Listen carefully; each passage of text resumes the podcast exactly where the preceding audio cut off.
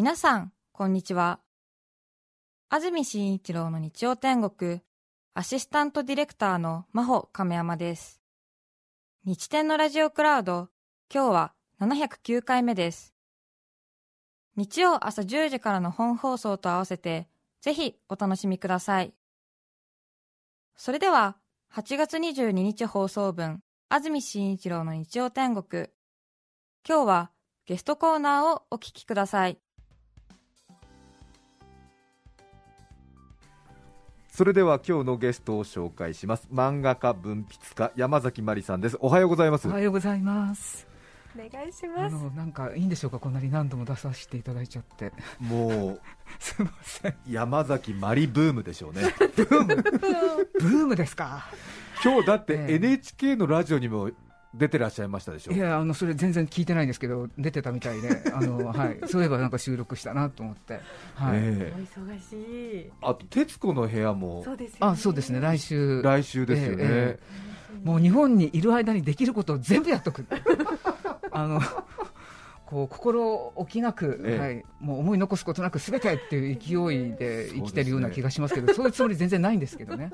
周りがやっぱり普段ですとねコロナがない状態だとやっぱりイタリアとか海外お好きだからあっちこっち行っちゃうんでえ。日本に山崎まりが必ずいると踏んで みんなオファーをかけ倒してるんですね。え、そういうことなんでしょうかね。ええ。バリだこで。ええ別に日本にいるからってこう日本らしい何かをしてるわけでもないんですけどね。え、そのままでいいんですよ。別にええママさんは。日本舞踊やお茶をは始めましたとかそういうわけでもないんですけども。はでもやっぱりまあ日本にいたらいたで普段こう移動してると見えてこないようなものもたくさん見えてくるっていうのがあるんで、えはい。まあ、そんな話をあちこちでちょっとしてるような状態状態かもしれません。い、いやはいもう本当に今やもう瀬戸内寂聴さんの代わりじゃないかとかね。はい。ありがたくお ありがたく。話を。ありがたいですね、じゃあ、私もそのうちどこかあ案でも作って、そこに、えーこもって、ねはいはい、なんかいろいろご説ね法さできるような立場になれたら、もういいなと思いますけど、おはい参りに。なんかね写経セットとかねなんかこあうね、いろいろねお、ちょっとビジネスができる 漫画、漫画を描き、あ漫画描きそう、いいですね。いないね、いいですね。あ漫画の僧侶って、ういいかもしれないですね、あそうですね、うん。しかも集中できそうじゃないですか、締め切りとか、めっちゃ引きこもって描けそうみたいな、すみません、はい、いろいろ夢が広がはい。る。、いろいろ夢が広がります。アトリエ兼案みたいなことですよね、はい。それもありですはい。ね、ちょっと考えよ山崎まりさん。う。はい。表記は全部カタカナですが、はい。東京都出身北海道千歳市育ちです、はい。17歳で絵画の勉強のためイタリアに渡り1997年漫画家デビュー2008年古代ローマを舞台にしたお風呂の漫画「テルマエ・ロマエ」が大ヒットとなり2012年に映画化もされました。現在は日本とイタリアを行き来しながら漫画家文筆家として活躍していらっしゃいます。はい。もうこれまでにもね行き来できてませんけずっとお話聞いてきましたけれども、え本当にフィクションのような。そう。だから喋るとめちゃくちゃカロリー消耗するんですよ、自分のことって。なるべくあっさりいきたいんですけど、いかないんですよ。一喋り2000カロリーぐらい使う感じで。す。この間もここに来た時にあの血糖値下がって、ええあのま、帰る間際にチョコレートいただいたじゃないですか。ね。ちょっとこれ山崎さん食べてくださいって言われて、それぐらい消耗するんですよね。はい。スタジオ出るときも本当にボクサーのようにね、リングサイドに下がってきますよね。そうできれば誰かにガウンを後ろからかけてもらいたいと、それくらいの気持ちです、本当に毎回。自分の人生振り返って30分喋って、ええ。もうくたくたになるってええそれどういう感じなんですか、いやあの本当はそんなに喋ろうとは思ってないんですけど、え芋づる式に出てきちゃうんですよ、えはあ。で出てくると制御できないんですよ、えあれもこれも言っとかないと、あの回収できないことがどんどん出てくるんで、えはい。それぐらい自分の人生はしっちゃかめっちゃかだったんだって、喋ると自覚できるんですけど、普段あまり考えてきてないんで。ははいでたまたまあの、ね、あの自分の母のことを本に書いたり、今回、うちの息子の本とか出てますけど、書き直してると、あこんなことあったな、あんなことあったなって思うんですけど、書いてるときはほら、時間をきちんとね、込めてゆっくり書けるからいいけど、喋るとなると、あえ。この短い時間の間に、自分が致し方なくこういうことになったっていう、その、なんですか、理由もつけて喋ろうと思うとですね、ね。大変なことになっちゃうんですよね。うん。そうですね。はいまた普段ほら漫画描いてらっしゃるからそのスピードよりも喋るってなると早いからそう、ちょっとなんかこう口が追いつかない感じになってそうなんですよ。なぜかこう坂道転がるようにそうです。早口で説明しちゃうみたいな。ちなみに漫画でも、ええ。あのネームってセリフ書くじゃないですか、速記みたいなんですよ、私の。で。私の文を文字を読める人が本当にいなくて、山崎さん、これなんて書いてあるか分かんないんですけど、要するに自分の頭の速度で文字を書こうと思うと全部速記みたいになっちゃう。追い、つかないんだ。追いつかないですね。追いつかないんですよ。いやただ冷静になればいいだけなんですよ、え深呼吸してゆっくり書けばいいだけなんですよ。なのになんか焦っちゃうんですよね。え 内容が濃いからですよ強ねいし濃いし前も言いましたけど子供の時代から私はあだ名が馬子だったんで。うまこ馬子。初めて荒馬の馬です。爆走する馬です。なかなか蘇我の馬子ではなくて馬馬です。女の子につくニックネームじゃないですよね。ええええ。とにかく走ってる。でも卒業アアルバムとか書いてあるんです馬子って書いてあります。私の。みんなでシャレで。その時からひどかったんだなと思って。もう治んないです。だからこれしょうがないです。はい。エネルギッシュ。はい。ですねあのそばにいる方は疲れるだろうなと思います、こんな私のあのこう鼻息に巻かれて、はい、常にそうなんですか？あのチーンっていう時もなないんでしょうか？あのいやもちろん漫画のネタとか考えてる時はしばらくじっとこう瞑想とかしてますけど、はっと思い立った途端が途端にもうはい。もう崖から落ちる勢いでいくみたいな感じですね。もうある意味これ治療ですから。あえそうですね。治療はい、こうエントロピーを出す、ね、はい。そういう感じの作業だと思ってます私も。ええ。はい。もうあまりにもほらエッセンスが濃いからたまにこう自分でね語り部になってこう語ってええ。少しこうちょっと出しとかないと。そうなんですよ、えやっぱり言語化してうん。排出するってことは大事なんで、ええ。まあ、それ以外は私の場合は全部そのそういった出来事は本に消化する、あとギャグ漫画に書く、えでギャグ漫画に書いてはいいけど、た時々家族にバレる、私あの、猛烈イタリア家族とかで、イタリア人、あのううちの本当にあのマルコじいさんの家族ってしっちゃかめっちゃかな人ばっかり集まってて、ひどいんですよ、いろんなことが。だからもうネタにせずに折れなくて、つい漫画家なもんだから書いちゃうじゃないですか、漫画に。えでどうせバレないと思ってると、はい。憲法がね送られてきたのうっかり。イタリアの。イタリアに、はそれとある日お姑がねえあんたこれなんかうちのこと書いたの？この本って言われて、ちょっと訳してくれない？って言われて、ええ。ーやばいと思って。であくまでこれはデフォルメされたとかいいから口癖はもうあのその、うんうん。あの言い訳はいいから読ん読んでちょうだい、え。でめくるとお姑のこの心当たりしあるシーンがいっぱい出てくるわけですよ、ええ例えばパンツ一丁で朝に鶏に餌をやりに行ってるシーンとかね。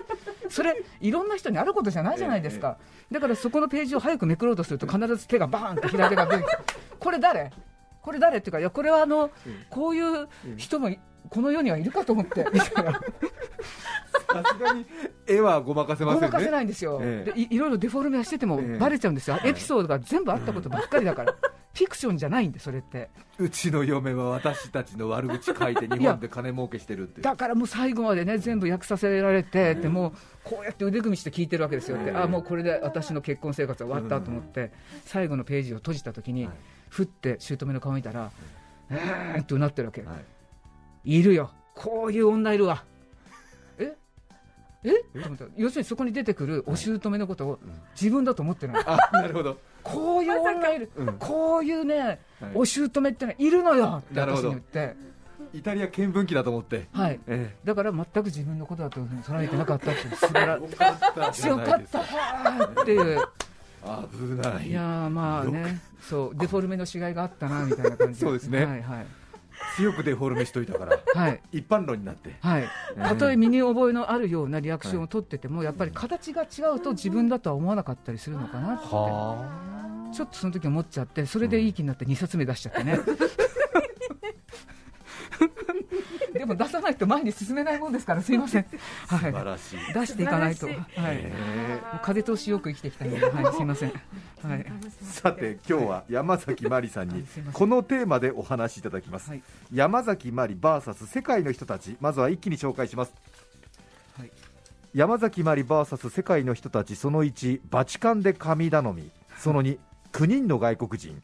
その3ダマスカスで叫ぶ。以上の3つですさて一つ目ですがバチカンで神頼みこどれはどうこれもエネルいうエネ話ですか？ルギーを使うようなエピソードばっかりだ、これ、バチカンで神頼みってですね、以前私、その子供が生まれた時に一瞬だけ日本に帰ってきて、テレビ局で働いたことがあって、噂聞いてますよ。あ温泉のリポーターやってたんですよ、ずっと。北海道のテレビ局でそうです。リポーターやってらっしゃプるロリポーターです。最初は料理作ってたんですけど、えあのあまりに料理の作り方がいい加減だったりとかいろんな理由があって、い、つまにかあのプロリポーターにさせられてしまって。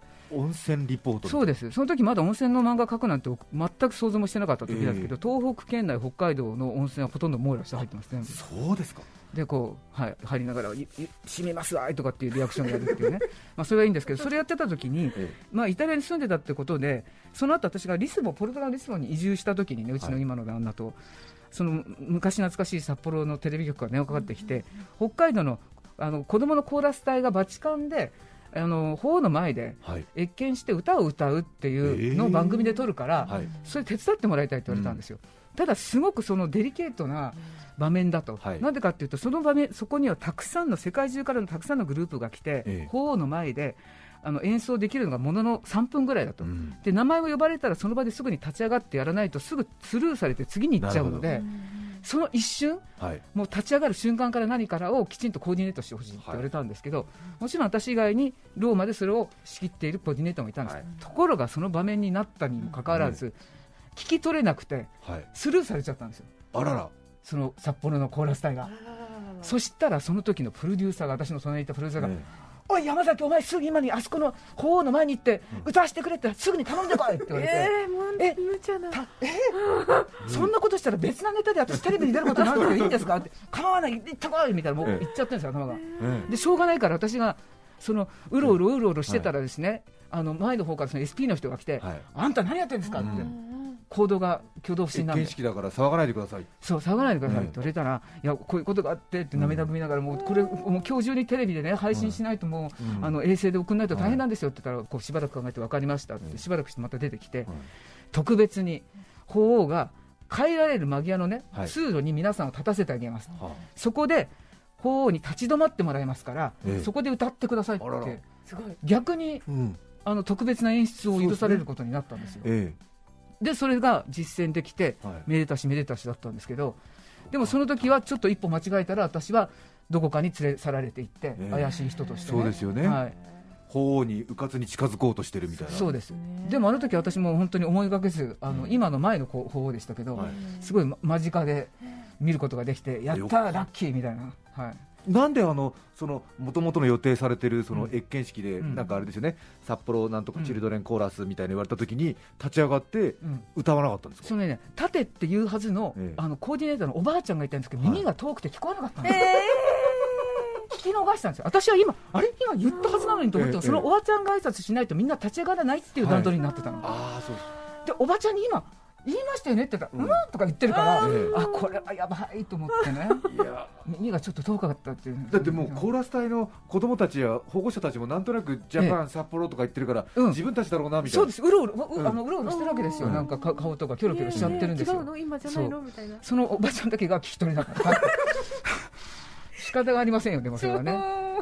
でもまあまあ終わりよしで、はい、いや大変。なもうドキドキですよね、はい、ね。こうしなくていい苦労をたくさんするタイプっていうんですか？人生でこんなことあるある感として共鳴で共感できる人誰もいなくて、あ大変だよねあの時、まあ、あのなんか SP に目つけられるってさ、うんみたいなことも誰とも言えないし、本当ですよね。ね、ローマ法王ですよ、はい、ローマ法王に直接頼みに行ってこいお前早く行けって立ち上がらせるんですよ私を だからもうどう見ても怪しいやつにしか思われなくって。下手したら銃殺されてますよ、もうもちろんですよ。えもうやばやばかったあの時。い。や修羅場くぐってますね。体張ってますよ本当に。すごいですね。もう半ば諦めました。どうせ私の人生こんなもんだろうと思って、ね、諦めました。諦めましですよね。たはい。しかもカトリックの総本山で総本山。神あのバチカン広場でですよ。私あのバチカン広場もう一つい嫌な思い出があってね、はい。倒れたことがあるんですよ。えええあの復活祭に行って、はい。あの意気込ん意気込んで一番前の列に行ったらどんどんその後ろから人が来て身動きができなくなって、ええしかもこう炎天下だったんで具合悪くなっちゃってと倒れたんですよ。そしたらモーゼのあの10実家みたいにえ海が開くみたいに、ええ。あの群衆がうわーって開いて、ええ。私が担架で運ばれて、一生忘れないですあの体験。モーゼの10回体験っていうんですかそうですか。はい、た漫画家だからもうすぐ絵にできるようなねもうすすごいイメージできる。ものすごく恥ずかしかっうたわーすごい、バチカンはでもね本当にね、えーそう。あのパルコのセールぐらい人がわーって来てるから。そうなんです。うんパルコのセールかける100いや。1000ぐらいしてますからね。もともいや行かれたことありますよ大変ですよね大変。もう一回入ったら帰ることもできないしね。いやそうと思います。人がいたら。右左向くこともできないぐらいできないは屋根もない、まあさて今日は漫画家文筆家山崎まりさんにお話を聞いています、はい山崎まり VS 世界の人たち2つ目は9人の外国人。はい。これはどんなお話でしょうか？国の外国人というか早い話は国のイタリア人ですけどね。これうちのそのお姑と小姑が日本に来たいって言うんで、はい。呼んであげたらその2人がねあっちこっちにそれを言いふらすわけですよイタリア人って好きだから。今度私日本に行くなよって言ったらええ。みんながえー、私も行きたいっていうのが増えてええ。9になったわけですよ。2 が9になったんですよ本当は旦那さんのお母さんと妹さんがじゃあマリのはい。日本を見せてくれって言ってそうです。2人来る予定が、はいはい。それがある時悪いけどね7人増えて9になったから。って言われてこれはこれは地獄だ。減にしろと思いましたけど地獄ですよ。うん。でしかもねこの人たち寝ずにね興奮して寝ずに飛行機でやってきて、え。でやってきて日本に着いたのがお昼だったんですけど、はい。その後ね一睡もせずに、はい。すぐにね行動を起こしたいっていうわけ。で新宿のホテルに泊まってたんですけど、えはい。などっかにカフェ飲みに行きたいわねって言って、えもう疲れてないんですよ全然。え興奮してるんですね。しかも引率者が私なのに私が一番最後歩いてるんですよ。おばちゃんたちが全員前歩いてるんですよ。どんどん行っちゃうんだ。それであったわカフェカフェ行きましょうって言ってみんなでルノアール入ってったんですよ新宿の。渋い。西新宿の。そこだけはやめてくださいって言ったんだけど入っちゃったんですよ、えそれでああみんななんか疲れた人いっぱいいるんだここって言ってみんなそれ写真撮ってるからやめてくださいって言って。さすが日本のサラリーマン疲れてるわねみたいな。え観光名所じゃないですよ。ないからでこその後今度やりたいことって満員電車乗りたいって言うんですよ。やめてくださいと思ったけど、ええ。その満員電車ね、え浅草線乗っけたらもうおしゃべりしまくるわけそのみんなが疲れて乗ってる人たちなんでお宅のさパスタソースってさニンニク入れてんのとかってイタリア語だけが飛び交ってる今ここで。勘弁してくださいみたいなもうねよ予行予定通りに全部行かなかったこの旅は。大変ですよね。だって義理のお母さんと妹さん、うん。日本をねやっぱりいいとこ見てほしいし、究極はね金沢に旅館行った時にね、はい。あの大浴場入りたいって言うから、ええ。分かったじゃあね4時にみんなで大浴場の前で待ち合わせって言って、はい。私行ったら誰も待ってると暮らせると来ないんですよ誰も、えおかしいなと思ってあ疲れちゃったからうん。寝ちゃったんだなって、ダメかで大浴場慣れてないから人前で裸になるのが嫌だからやめたんだろうなと思って、その後一人で入って男湯の前を通ったらイタリア語が聞こえてくるんですよ 全員男湯に入っちゃったんです全員私なしで。で奥の方で浴衣着たおじさん2人がええ「出た？もう出た?」とかって言ってるの。説明できないから。もう知らない人のふりしてスルーしました、私はその時ね、はい、そういう旅だった、金沢も行って。いやーだからイタリアの人って情熱的で行動力があるけれど、ええ。またしかもね、えマリさんの義理のお母さん、キャラクター強いから、そうですね。強烈ですよ。漫、画の方ですもんうねそのお友達、はい、そのお友達も全員すごいんで、みんな。もう一人はどの景色を見せに行っても、いいわね、中国は綺麗ねっていうか、中国じゃないですよ、ここ、日本ですよって言って、もう本当にそういう外国人ね、本当困りますね。はい、はい。何泊の旅行したんですか、えっ、とね、ほぼ2週間ですからね。最後はね、関西空港から皆さんね、京都って書いたね、木刀を刺して帰りましたね。それかよ、土産っていう。本当に頑張った、本当に頑張った。もう本当に自分に勲章。はい自分に勲自分に勲章。それではここで一曲お聴きいただきますはい。品川区の大乱歩さん38歳男性の方からのリクエスト竹内まりやさんですカムフラージュお聴きください著作権使用許諾申請をしていないため、リクエスト曲は配信できません。引き続き、ゲストコーナーをお聞きください。改めまして今日の日曜天国はゲストに漫画家文筆家の山崎まりさんをお迎えしています。山崎まりさんの新刊が出ています。息子物語幻冬舎より税込み1650円で発売中です。一人息子のデルス君と海外を渡り歩いた日々を描く子育て放浪記。とても濃縮された濃い一冊ぜひご一読ください。ついに今度は息子さんがネタになったんですね。そうなんですよ。なんか諦めてください。うちの子供も定款して、もう半ばちょっとあの僧侶みたいな感じになってるんで、えとんでもない親を持ってしまったなっていうふうにそうですか。この本の面白いところはですね、後書きがうちの息子なんですよ。で私がせっかくこのなんなんこの長いあ厚みのね間うちの息子はこれだけ頑張って忍耐強くって書いたら最後の方の後書きで母はああ言ってるけど毎回毎回その度に試練の日々でしたみたいなね。またこれかよみたいな感じで、あの書いてありました。でまずそれ読んだ時にうちの息子にあんたどうしてこういうこと先に言わないんだよって言ったらだからそういうことを言うから言わなかったんだよみたいなね。はい。まあまあ喧嘩じゃないんですけど、ええ。喧嘩にはなりませんでしたけど諦めてるみたいですねこういう会話をやるといやー。すごい人格。そうですよ、はい。だってあれですもんね近所で見かけても見かけないふりして素通りするんですよね。あだって別に声かけることないですからね うちの近所住んでてうちの近所のカフェによくいいてふって目合いますけどそのままスルーですからね。で後でメールでなんか今日通りかかってるねってうんってそれで終わる。それくらいでいいんですよ。そうですか。はい、ねはい、つかず離れず、はい、そいやでも世界中を母と息子でね、しばらく戦い抜いてきたわけですから、はい。い、ろいろ語り尽くせぬ物語があると思いますよね。ええ、そうですね。だからこうやって本に一冊まとめとけばまあねいいかなみたいな、はい自分のえエピソードを本にまとめてえ売ればなんとかなると思ってませんか、ええいや全部回収してますよ。だって本当に体張って大変なんですかこっちは。もう本当にもうそうです。霞食ってね生きていくわけにもいきませんからっていうことでそうはいさて今日本当はもう一つ聞く話だったダマスカスで叫ぶマスカスね。これはこれでシリアに暮らした時もいろいろな本当にいろんなことがあって。これはまたちょっと次回お話聞くえということになりあそうです。ねこの時もね私は捕まると思ったねシリアの政府に。ねシリアまあいいんですけど。怖い。よはいシリアで生活してるってそんな人いませんよね。いやでも当時のシリアは平和だったんですよ、とってもいいとこだったんですけど、そうですはい、いいとこだったんですけど、いろいろちょっとやっぱりこっちの私の価値観で物事を運ぼうとするとうまくいかなかったりすることがあって、いやはい。ーシリアで生活してた人の話って聞かないですもんね、ええまあ、その前はエジプトにもいましたけどね、はい、そうですよ。だってそんなにね自由度がなくて報道の自由度ランキングでは北朝鮮ええ。くらいやっぱり下の方になって独裁がずっと続いててっていうところですからね、ええ。とは言われてもやっぱり面白いところは面白くてそういう社会だからこそやっぱりなんか許される、あのなんていうのかなシャレの世界みたいなのもあるんで、それはすごい面白かったんですけどね。あとはぜひ山崎さんにはポルトガルの話もね、聞きたいですよね。ね。本当ですね。はい。ポルトガルは昭和の日本が残ってるってそうやって紹介された時にすごく興味が湧きました、ええ。だって八百屋行くとあの新聞紙ペって破ってそこにあの大根とあ大根売ってないか、ええ。なんかこうトマトとか野菜と包んでくれるからあんなの、ええまさに昭和の日本じゃないですか。そうですね。そでそういうお店にしか人が行かないこじゃれた新しいところに行きたがらないんですよ、えー。そう。